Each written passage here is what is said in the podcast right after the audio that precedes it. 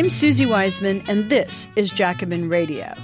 Energy specialist and author Simon Pirani joins us in conversation about his new book, Burning Up A Global History of Fossil Fuel Consumption, that addresses the burning, pun intended, question of the day impending climate catastrophe. Simon's book traces the inexorable increase in oil, gas, and coal use since the mid 20th century and shows how consumption growth accelerated since the discovery of global warming in the 1980s. He argues that fuels are mainly consumed through technological systems, which are in turn embedded in social, economic, and political systems, and that the transition away from fossil fuels will mean the transformation of all of these.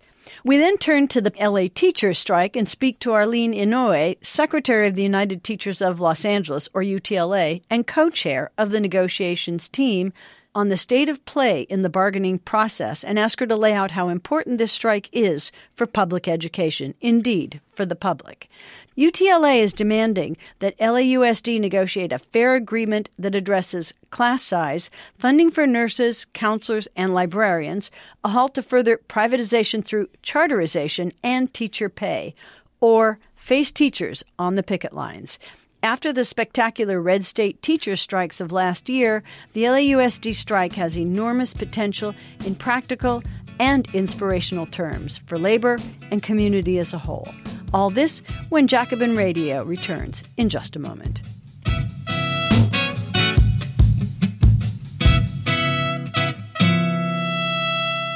Welcome to Jacobin Radio. I'm Suzi Weissman and very pleased to have Simon Pirani with us. He's a senior visiting research fellow at Oxford Institute for Energy Studies and also the author of The Russian Revolution in Retreat and Change in Putin's Russia. But Simon's here today because he has a brand new book and it's called Burning Up A Global History of Fossil Fuel Consumption, published by Pluto. And it traces the inexorable increase in oil, gas, and coal use since the mid 20th century. And it shows how consumption growth accelerated since the discovery of global warming. That may seem, that was in the 1980s, and it seems counterintuitive, and we're going to spend some time on that. And the book also, and Simon argues that fuels are mainly consumed through technological systems systems, which are in turn embedded in social, economic, and political systems. So this is meaty stuff. And he also says that the transition away from fossil fuels means the transformation of all of this. So with that in mind, Simon Pirani, welcome to Jacobin Radio. Thanks, Susie. And and let's just get into it. So, okay. all right. So there's a lot, but let's begin by talking about the way that you began your book, explaining first the inaction and then the further inability of the world's most powerful governments to agree on any strategy to stop this catastrophic course. And you compare their failure to the way people look at Europe's descent into the barbaric slaughter of World War I, another collective madness. And this is book, I should just let the listeners know, is incredibly well signposted and organized, and you constantly make and remake your points. And it's very big picture. It addresses the large issues of technological and social systems and the commodification of energy and then, of course, what needs to be done. But I think a good place, Simon, to start after all of that would be to look at this collective madness and the view that many, by many, that individual righteous behavior, proper recycling, reducing individual consumption of fossil fuels will somehow make the difference. And so maybe you could just start by addressing this issue that is it or is it not about not driving, not flying, and uh, no longer eating meat? It's not about those things. And the reason why it's not about those things is because, firstly, it is true that in the rich world, especially, of course, there is plenty of consumption of fossil fuels and all sorts of other stuff going on, which is clearly not necessary for in the sense of life and death and this non-necessary consumption is is consumption not by a small minority but by millions of people so we have to acknowledge that that is the world that has developed, especially since the middle of the 20th century. Consumerism and consumption on a mass scale is a thing. But that doesn't tell the whole story of how fossil fuels are consumed. Firstly, there are huge areas of consumption that are outside individuals' consumers' control entirely. So there is energy that, which is expended in industrial processes. There is energy used by companies. There is energy used by the military in absolutely huge quantities and by different parts of government. And when we read in the newspapers that citizens of the UK per head use X amount of fossil fuels, the newspapers are attributing to me, as a citizen of the UK, some of that military use of energy, some of that government use of energy, some of that industrial use of energy, some of the gigantic use of energy in the big data centers that keep the internet going. Now, I've had no say or control in that energy use. And in fact, if we then zero in to the sort of individual consumption that I, as a citizen of a rich world country, may engage in, I don't even have control to a great degree over that. So let's talk about cars.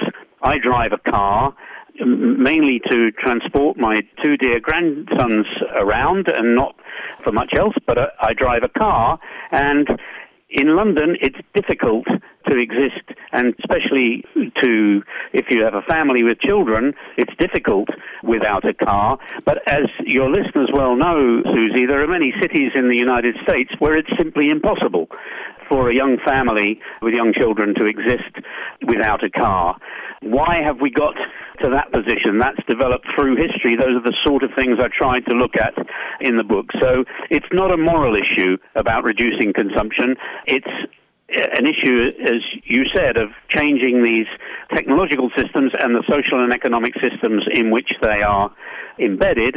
And I've also said a lot in the book about the way that the governments internationally have failed to address those issues. Well, before you go there, Simon, because that's exactly where I wanted to pick this up. And I think this is the sort of, you know, really important contribution that you make in this book because it's not just about these individual behaviors, but you do it, you know, literally it's an economic history in, in certain ways. And you really show why we are dependent on fossil fuels, for example, and how this has fueled expansion and production. But at the same time, you know, you show the political missteps, or maybe they aren't missteps, they were deliberate steps in the interest of increasing profits at a time when they were down that led to this catastrophic behavior. Maybe you'd like to explain it a little more and also address in that what about, as you do in your book, about the more than billion people in the world who don't have electricity, you know, right. who don't contribute so, to this? Looking at the development of those systems, I think the the most graphic example is the motor car because you've got a technological development which we get at the beginning of the 20th century, the invention of the internal combustion engine, and clearly this magic machine uh, which can burn a little fuel and then can transport a small number of people from A to B so easily was clearly a fantastic thing.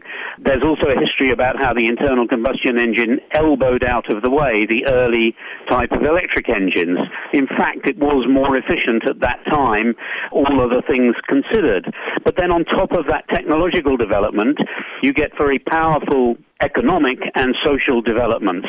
So you have Henry Ford, you have the production line in Detroit, you have automation, and then you have the tremendous lobbying power of the three big car corporations, Ford, Chrysler, and General Motors, which really dominates American politics in many ways, right from the 1920s. You have them inventing the whole idea of planned obsolescence, which was invented by the car companies during the Depression in order to push up their sales. You have the effect of their lobbying on urban infrastructure and on highways. You have the, uh, the, incredible statistic that when we go through the Second World War and come out of the other side and we're in the post-war boom, the Marshall Plan, which we've all heard about, America giving aid to post-war Europe, is completely dwarfed in financial terms by the spending on the interstate highway system. Mm. So then we have the development of suburbia in America. So all these things contribute to to American car culture, which is far and away ahead of the other rich countries. That car culture then spreads to some of the European countries, the UK in the first place, and some of the other richer European countries in the period after the war. And then what we see from the 80s is an attempt to spread it further. And then we see this vicious battle fought by those car companies, for example, against the attempts to regulate fuel efficiency. And the great battle that they fight against being compelled to make the engines do a certain number of miles per gallon and that they then get round that by selling to American families millions and millions and millions of trucks SUVs rather than cars going from the 1990s. So that's a whole context. And then for the, the uh, family with a couple of kids in an American city, that's the context in which they're living. And those are all among the reasons uh, that they drive a car. We've got to transform these systems. We've got to transform the urban transport system, to take that example. Of course, we can get from A to B without having these huge, great lumps of metal, which are very energy intensive to make, quite apart from being energy intensive to drive. And we've got to transform our cities to make them very nice places to live in where people will not want a car. And there are cities in the world which are already like that. Some of the Amsterdam or Barcelona, where uh, very, very few people drive cars. But it's the system that has to be transformed, and it's not about a moral decision by individual drivers. Now, moving on to the second point you asked about the situation with fossil fuel consumption, energy consumption in many countries outside the rich world, where there are still millions of people who are not part of that commercial energy system at all in the way that it developed in the rich world here you've got the other side of the coin. That uh, development that I mentioned about cars, one could equally speak about the development of urban uh, built environments, about the development of uh, electricity networks. All these things have gone together to make up the very energy intensive type of societies that we live in in the rich world. Now, what we've seen in the last 30 or 40 years with so-called globalization is the measures to spread that to countries outside the rich world. So not only have production facilities been exported to those countries where the labor is cheaper, but also to a certain extent, these urban systems, these energy intensive ways of living, have also been exported. And so we read in the papers about the emerging middle class and uh, even quite rich classes of people in India and China and so on, much smaller still than in all the rich countries, but certainly there is that type of consumption which is now taking place in those countries. But at the other side of those countries, there are still, first of all, there are a billion people who do not have electricity, and that means effectively they're not part of this commercial energy system at all. And there's also what's an expanding and an even larger group of at least a billion and a half people who have one foot in this commercial energy system and one foot in the non-commercial energy. So probably they will be partly relying on the firewood from the countryside, which people in rural parts of developing countries rely on, but they'll also be buying some kerosene or other types of fuel which they'll be using on and off. And they may have some intermittent and irregular supply of electricity. And these people are in this halfway position uh, very often in these huge cities in countries outside the rich world, which are very often surrounded by vast slums. Mm. And of course, in the 19th century in Europe, providing sewage and municipal services, and then later at the end of the 19th century, electricity to townspeople in Europe, to working people, gradually became to be seen as a government responsibility or a municipal responsibility. And we now see this same dilemma in front of cities in developing countries, but in a completely new way. You've got much larger populations than you had in 19th century Europe, living a much more precarious existence. They're not necessarily working in factory jobs as those 19th century European workers were. They're very often in all sorts of precarious jobs or none. They live in these huge slums and they live in a world where they're acutely aware that electricity is available. And they very often come to see it as a right. And one of the things I learned about while researching the book is the huge struggles that have gone on in South Africa, in Brazil, in many other countries outside the rich world where people people living in newly urbanized areas are demanding electricity as a right. In some cases, they are stealing it from the electricity suppliers.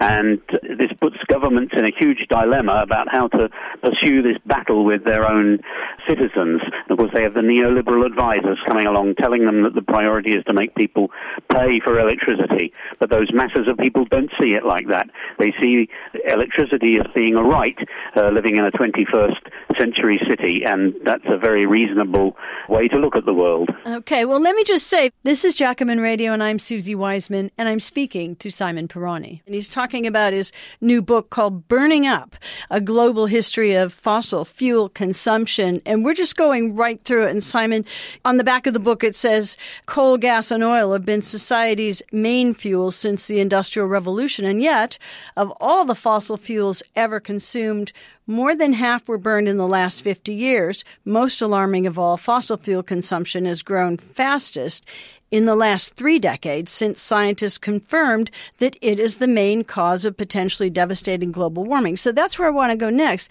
There seems to be this disparity between economic growth, which you really clearly lay out and just did again that, you know, the way that the economies of the world has grown is through the use of fossil fuels, but it's slowing down now. And yet the use of fossil fuels is speeding up. So the question is, wouldn't we normally expect this to follow economic growth and the pursuit of profit? So what makes for this acceleration? You go through it in your book productivity, automation, the international spread of economic activity. And you point to the 1980s and deregulation and privatization, neoliberalism supposedly jumpstarting capital accumulation, which of course you show is really about redistribution upward. And I would just say one other thing about that too is that in the in globalization, you get new entrants into the world economy and what do they do? They produce cars at least if you think of Japan and Korea, you know, and Germany in the 20th century. But anyway, Simon, so what about this disparity? So I think the disparity that you're referring to, where there's a very, very sluggish economy and the total use of fossil fuels is still increasing, is really a pretty new thing, which is in this strange period we're living in, uh, following the financial crash of 2008 to 2009. Mm. So if you the book is a, a world history, and you mentioned earlier that it, it's a huge global overview. Mm. So I looked at the graph of fossil fuel consumption on a world scale, and in fact, it does. It takes a blip in the 19, it takes a couple of blips in the 1970s because of the oil price increases, and then it it goes upward again. It then accelerates during the 90s, and then you get another blip in 08 and 09, but it very rapidly then goes upward again. Now, I think the explanation for that is that while there's been an extremely uh, sluggish recovery or even no recovery from the 0809 crisis in most of the rich countries, China has continued to expand, and of course, this highlights a phenomenon of the of the modern world that we're living in. That all these energy-intensive processes, such as the production of steel, the production of cement, have essentially been exported from the rich countries to a large extent, in the first place to China and to other countries outside the rich world. But the growth in fossil fuel consumption in China during the Chinese boom prior to 0809 was absolutely dazzling, and that continued through that financial crisis of 0809 because, as you know, the, the Chinese economy actually continued to expand, but they're doing in China the, all this energy intensive stuff, which in previous decades was more likely to have been done in the rich countries. It's pretty interesting, too, because you just mentioned some of the ways that the globalization has led to the increased use on the part of China and other countries around the world to depend on fossil fuels. In your book, you also talk about how, for example, iron and steel demand has fallen since an earlier period. And I was kind of chuckling as I read that because Trump is trying really hard to pump it back up by building a steel wall, you know, and it's, and of course that brings to mind the, the way that you go through the various administrations elections and just show that politics really does matter and the people, you know, who either push deregulation, relax fuel standards, or increase fuel standards does make some difference. But I want you to address the issue of capitalism. Most people assume that it's capitalism itself that is causing climate catastrophe or is that rather fueling its, you know, acceleration. And yet you, Simon, you know, dedicate your book to Pavel Sheremet, who was assassinated in 2016 in Kiev in Ukraine. And of course, you've been a long-time journalism of oil, gas, and energy politics in both Russia and Ukraine. And your earlier two books are both about Russia. And that brings up the issue of the part of the world that didn't, you know, participate in capitalism in the 20th century and yet wanted to outstrip it. And we know that the 10 dirtiest cities on the planet in the 1980s, before the collapse of the Soviet Union, were all in the Soviet bloc. So maybe you could say some words about that. Well, I think the Soviet Union was a non capitalist society, but I think we can see clearly now from, from probably many different points of view among your listeners that society mirrored capitalism in many ways. The relationships on the shop floor between workers in Soviet factories bore a suspicious resemblance to the hierarchical, unpleasant, sexist, bullying sort of atmosphere in a Western factory. And there was another way that the Soviet Union mirrored capitalism, which was the way that industrial production was developed in a way that was damaging to the natural environment. And there was little heed paid, as little as in many other capitalist countries at various stages of their development, to the damage done, the pollution on a, on a local scale, and so on in the Soviet Union. And indeed, climate science denial, interestingly, well, I think it, its heart has always been on the right wing of US politics, mm. was also pretty strong in the late uh, Soviet Union, and that's actually fed through to modern day Russia.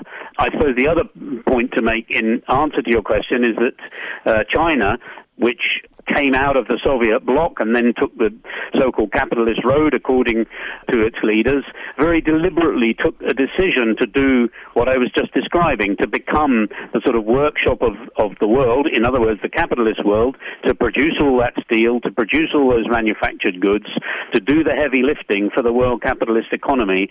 And it has to be said that the Chinese leadership took that decision in the 1990s, knowing full well, as all the other governments did, about about uh, the dangers of climate change. Okay, so now I want to switch because we, you know, need to get through se- several more important areas, and you talk a lot in your book about the international climate conferences, conventions, and talks that try to deal with the reduction of reliance on fossil fuels. How effective are those? Are they talk shops or are they actually able to really address this? What do you think about these kinds of fora? This was one of the hardest things to understand as a historian, how to explain this process where the science develops in the 1980s. The scientists come to the politicians, uh, in a sense, towards the end of the 1980s with very, very clear information, uh, a very clear understanding of the climate change process, the effect of greenhouse gases, and the relationship between fossil fuel consumption and other types of industrial activity and those greenhouse gas emissions. That science is very clear and it's acknowledged and accepted by the politicians. They go to Rio, they have the Rio conference, they decide that something has to be done, and then as you've mentioned, the graph of global fossil fuel consumption continues to go up and up and up. Now, the many socialists, Susie, that I know you have amongst your listeners, um, and many friends of mine who would see themselves as socialists and enemies of capitalism, will tend to sort of look at it and say, well, what else would you expect? It's a profiteering system. They wouldn't care. Mm. Um, and that never really worked for me, that explanation, because I absolutely, it is a profiteering system and there's lots of them who don't care. But also, I, I used to think, I used to read about this and I used to think, well, they've got grandchildren as well. They're not stupid people. They can see what's coming. And what I see in the beginnings of the international climate talks is the, that it comes at the same time as the real onset of neoliberalism. You've already had the anti-regulation politics of uh, President Reagan in the U.S. That then infects the whole political discourse. You then get the onset of neoliberalism. So I think all the politicians, the bureaucrats in governments throughout the 1990s, they're focused on liberalization. They're focused on privatization. They're focused on all these neoliberal dogmas. And the climate resolutions are passed and they just don't get prioritized. And then you get a massive, the massive sort of hypocrisy of present day capitalist statehood comes into play mm. because the amount of subsidies that are going to both to fossil fuel production and to consumption rise consistently while they're trooping to these international climate talks and passing decisions about something has to be done. So the subsidies are pumped into fossil fuels. When it comes to moving away from fossil fuels, the international climate talks constantly reiterate that that's going to be done by market mechanisms. But of course, that's a complete piece of nonsense because the subsidies undermine those market mechanisms. So that the approach that was adopted in Kyoto in 1997 of creating carbon markets and so on sat very well in the, the world view of, of the capitalist governments, but also was never going to work in terms of stopping global warming. So I think this really is a crisis of statehood. I think it is a comparison with the, the European governments hurtling towards war in 1914. Mm. I think it's, it, and I think the Australian school pupils who went on strike in their masses a few weeks ago about climate change, I think they bring an understanding of this issue which is completely lacking in these political circles. They see that urgency, they see that as a direct issue. They cut through the politics and they're saying something has to be done. And I think we'll get a lot more of that kind of action from that generation because if you're 18 years old today. Uh, you were born in 2000. Nine of the 10 hottest years ever have been in your lifetime.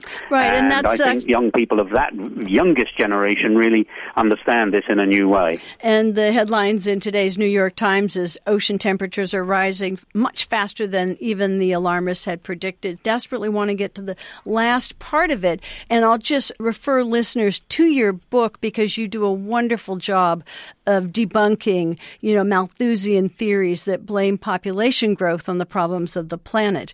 And you're showing how it's a much deeper problem about the methods of industrial expansion and technological and social economic systems. But finally, we're starting now to see a really, you know, especially in the United States with the election of some progressives like Alexandria Cortez and others to the Congress promoting a program called a Green New Deal.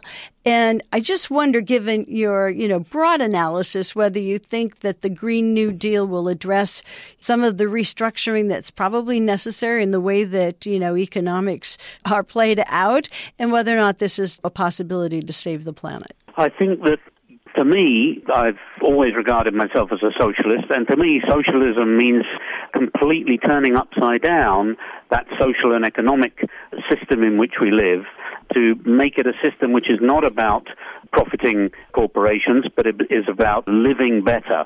And I, uh, well, there are many different versions of the Green New Deal, of course. There are some quite right wing versions, which are really just about a big investment program. But there are other, we could call them left wing versions, such as the ones that we're now seeing on the left wing of the Democratic Party, where the politicians are talking about some sort of war type mobilization. I suppose that that is social democratic politics. That is an attempt to use state investment to pull capitalism out of its latest crisis.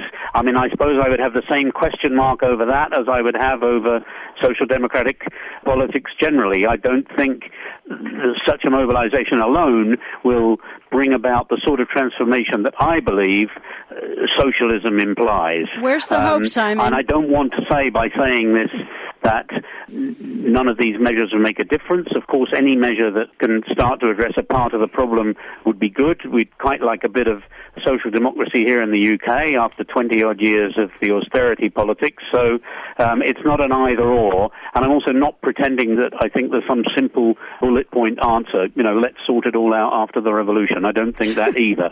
I think there's a very, very complicated problem. But I suppose the main thing to me is, first of all, it has to be that complete transformation. And second of all, it has to be the work of, it cannot be the work of uh, politicians, however well meaning, uh, teamed up with business. It has to be the work of civil society as a whole, society as a whole. Okay, we're going to have to leave it there, but thank you so much. And I'll tell the listeners you should definitely get this book. There's so much in it that you will be able to use. Simon, thanks for staying up to talk to us from the UK. His new book is Burning Up A Global History of Fossil Fuel Consumption. It's by Simon Pirani. He's a senior visiting research fellow at the Oxford Institute of Energy Studies. And his previous books are about Russia, the Russian Revolution in Retreat, and Change in Putin's Russia. Thanks so much for being with us today, Simon. Thank you. Thank you. And I'm Suzi Weissman. Don't go away.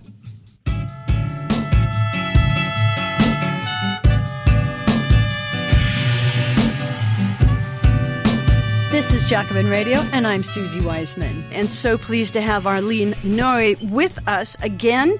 She is the Secretary of the United Teachers of Los Angeles, UTLA, and co chair of the bargaining team. And she's joining us in the midst of bargaining. And of course, brand new Governor Newsom has just released his new budget with more money for education. So we're going to get the lay of the land with where we are. Arlene Inouye, welcome to Jacobin Radio. Thank you so much, Suzi. It is great to be on your show and to talk to your listeners. In relation to our bargaining, we have been bargaining with LAUSD. We have a core bargaining team of 13 members, which includes classroom teachers, special ed teachers. I myself am a speech and language therapist. We have been at the table for 21 months and brought our classroom experience to the bargaining as well as we've had over 50 people cycle in and out who are experts in different areas, such as rock rope teachers, early education, bilingual education experts, as well as parents and community. So we've had a very healthy, robust team, very dedicated and united around our bargaining proposals. And again, we've been at it for uh, 21 months, an unprecedented wait of 56 days before we could even mediate. The district seemed to be prolonging the process, but we're at the point now where it's the last and final opportunity for them to give us proposals right. that are going to meet the needs of the students that we work with, as well as the conditions, the working conditions, and the salary that we have put forward. And we're hoping that this will now, at the heels of our goings on, on strike, this will motivate the district to, instead of give us fake numbers and talk about a deficit, really do something about our large class sizes, really do something about the need for a nurse in every school, not just double the nurses in a small percentage of schools to two days instead of one day. Right. No, that's not, not enough. We need more counselors, we need more staffing, such as psychologists and other mental health professionals. So this is what's on at the table, along with charter school accountability. They have put forward a proposal on co-location that is just about having a task force and making such a big deal. But we've had task force before, and that's not enough. We want real actions in terms of the timeline, in terms of the parent meeting, in terms of having a co-location coordinator who can get the correct information on numbers of students and numbers of rooms and so forth when a charter school wants to co-locate a public education school.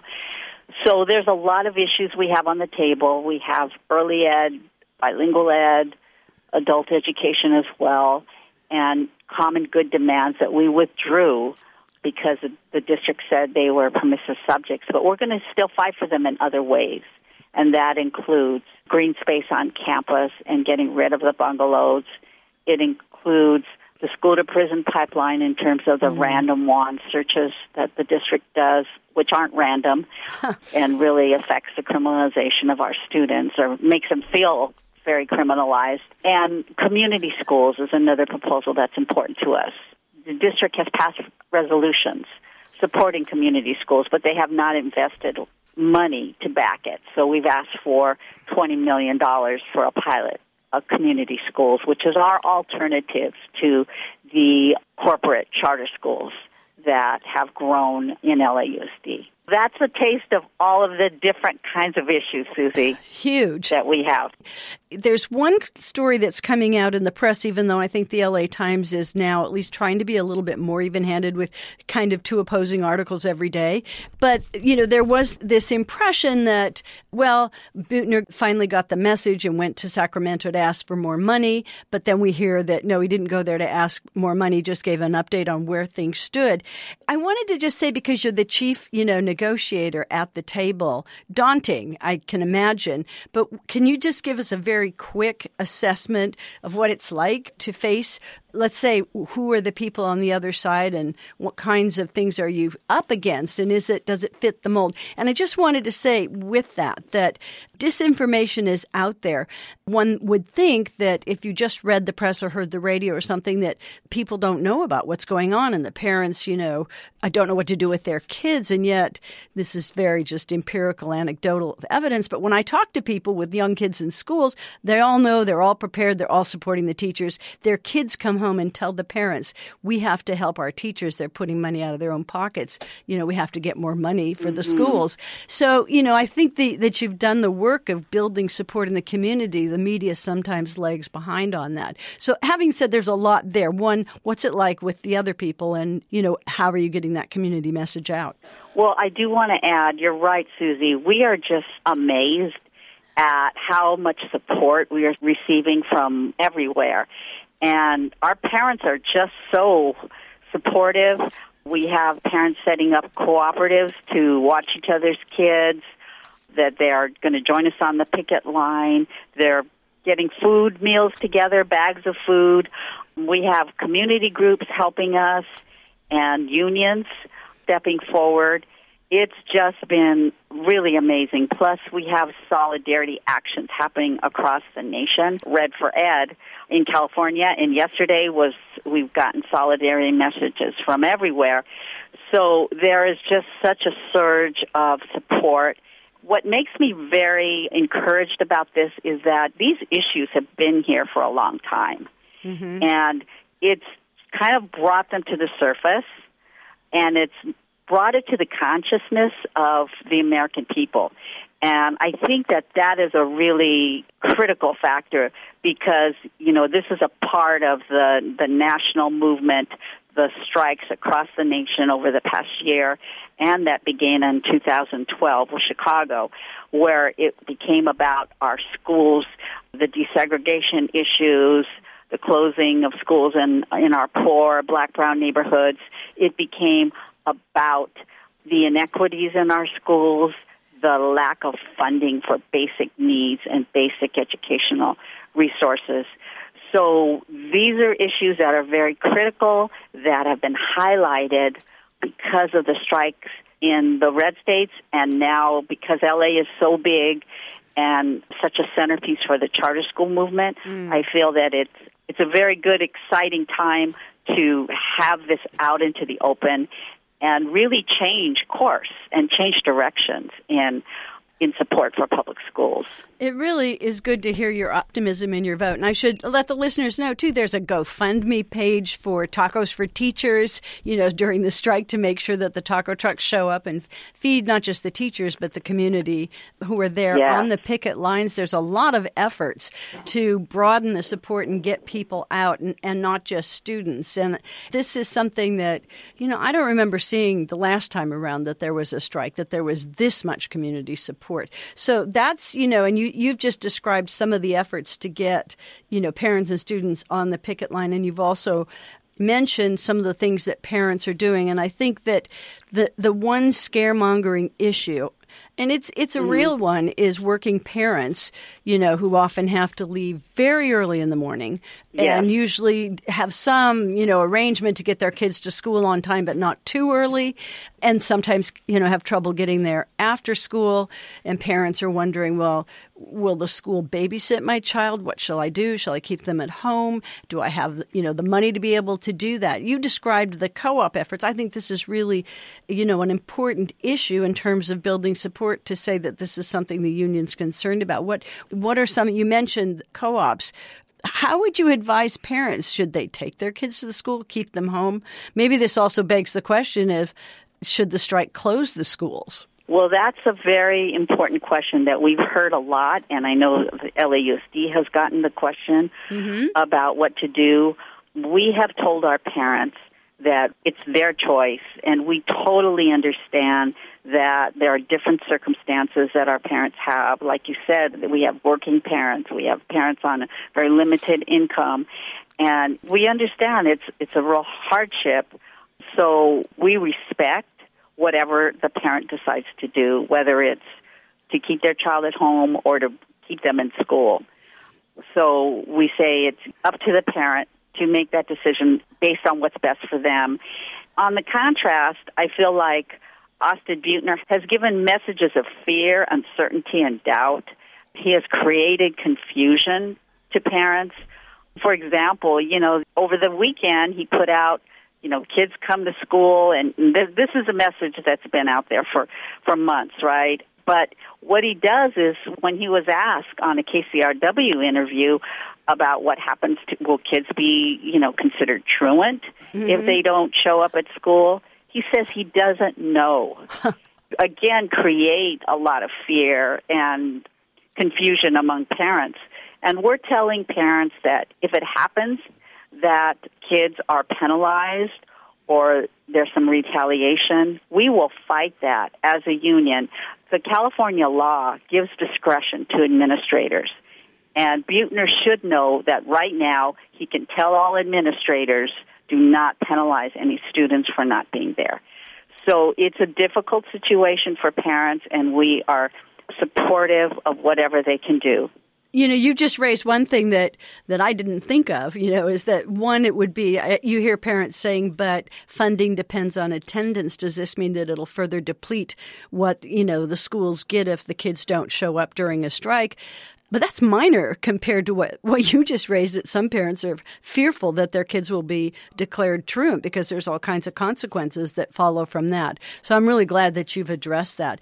But I wanted to turn us now, Arlene Inouye, eh, to the issue of, of the strike itself given you know everything that you've just laid out in terms of you know how big this is this is the second biggest district in the country. You know this is a major strike. Everybody's paying attention to it. What do you expect to get out of the strike if let's say the budgetary constraints are such that not every demand can be fulfilled we do see that you know some steps have been taken in the new budget proposed by Gavin Newsom. But here, I really want you to address like what a strike means and what what it does, you know, for morale and and what you expect to get out of it. Yes, absolutely. So I know that we have gotten, you know, there are some people who are really pushing hard. Yes, please settle. You know, it's so hard for our our children.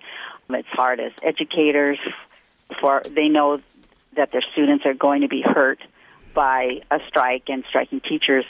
But we do understand that this short period of time that a strike would last compared to the last 10, 15 years of cuts, of worsening conditions, of growth of unregulated charter schools, that we feel that this collective action is the only thing that can really change, make changes in public education for our country. We've seen it happen in other states. We've seen the wins in West Virginia and Oklahoma and Arizona. I mean, there's partial wins in some cases, but nevertheless, it has turned things around. So it's very important to make the changes that are needed. And for LA, you know, we have a, had a 287% growth of unregulated charter schools in the past 10 years. It drains about $600 million every year from LA Unified's budget that goes to and follows the student to any unregulated independent charter school. And that accounts for much more than just the loss of the student and what they contribute to attendance, but also the infrastructure, the school that still, we, you know, that the district still has to upkeep, and so forth. So there's a lot of costs uh, that the district has uh, not really addressed in terms of how to look at charter schools and what they can do. Mm-hmm. And they haven't even collected the money that they are required that they're required by law or allowed to collect, and that's three percent for the co-located campuses. So these are issues that have been around for a long time, and our educators, our teachers have for a long time been giving more their time over the weekend. They're correcting papers. They're doing all kinds of things to help with their classrooms. They're spending their own money.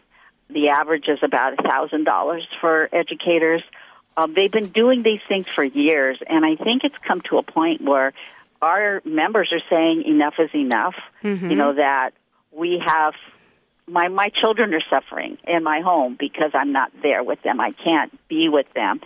Their health is suffering, and you know, I guess that's because we're educators. We this is more. This is a life calling. It's much more than a job.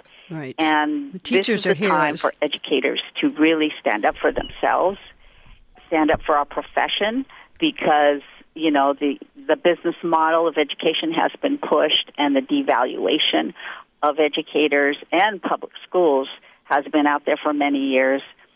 So this is a real significant time in the history, I think, of our country in relation to public schools and a turning point, I hope, that a strike really demonstrates. And as we've been negotiating for 21 months, we can't get the district to move. We can't Right. even give them, they can't even give us um, the facts of the budget, for example. They keep telling us there's a deficit. And we say, show us in the numbers, in your own financial documents, point to where that deficit is in the last five years. And they can't answer because it shows a growing reserve. Mm-hmm. Uh, when you have more money coming in and less expenses, that is not a deficit. Yet they keep crying broke on purpose in order to defund our schools, in order for our superintendent, who was brought in by the California Charter School Association, who funded his campaign through our school board charter school majority, he's pushing for a portfolio district model that we've seen in other cities like New Orleans, New Jersey, Indianapolis, and other places mm-hmm. that is about competition. It's about using test scores to rank schools, close schools, give them over to privately managed corporations. We have to stop this in the tracks, and mm. that's what we're doing here too is addressing the privatization and saying no instead the district needs to invest in community schools it needs to invest in our public schools and we will not let them get away with their plans to give away our schools.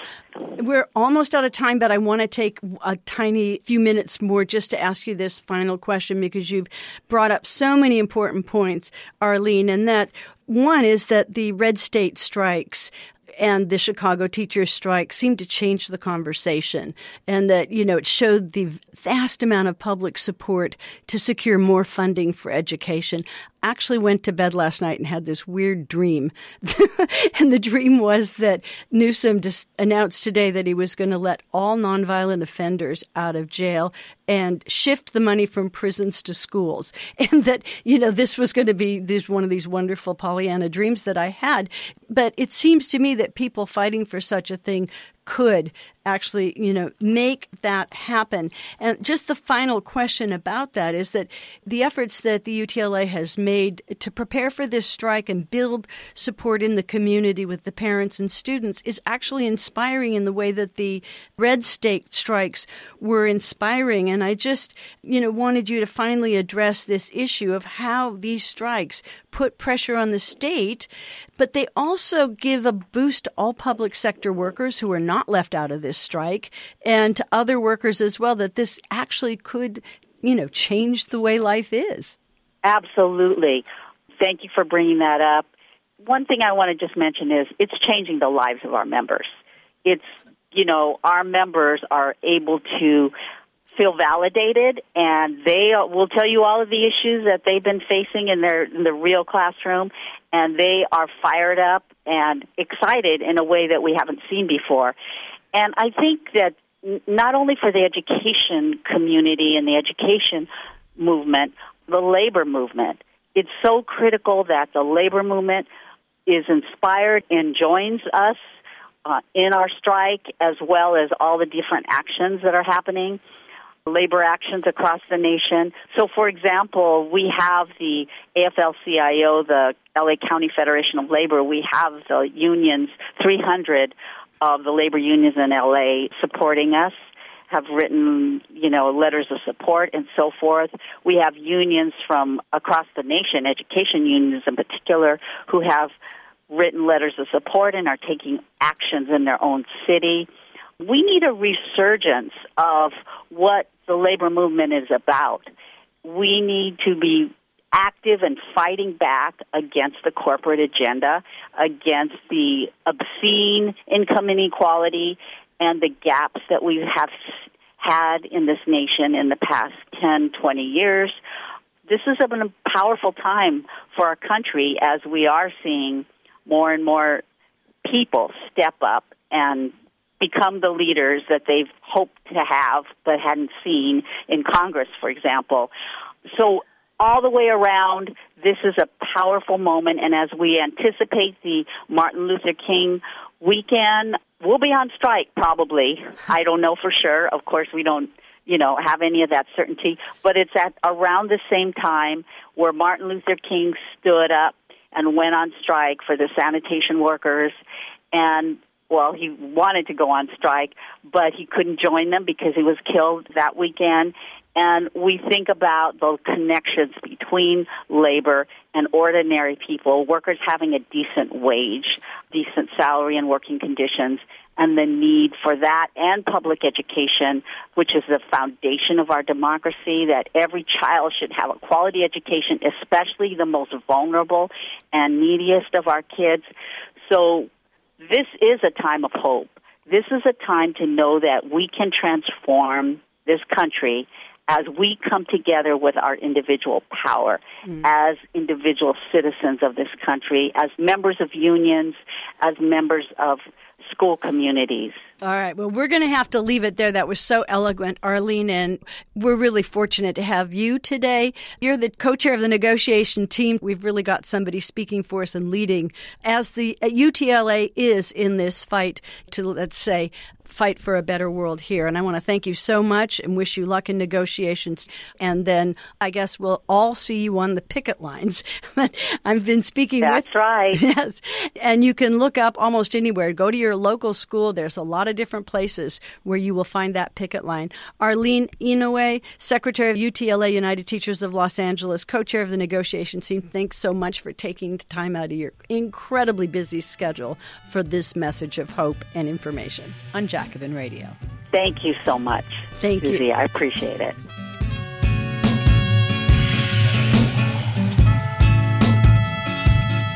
Thanks for listening. I'm your host, Suzi Weissman. This is Jacobin Radio.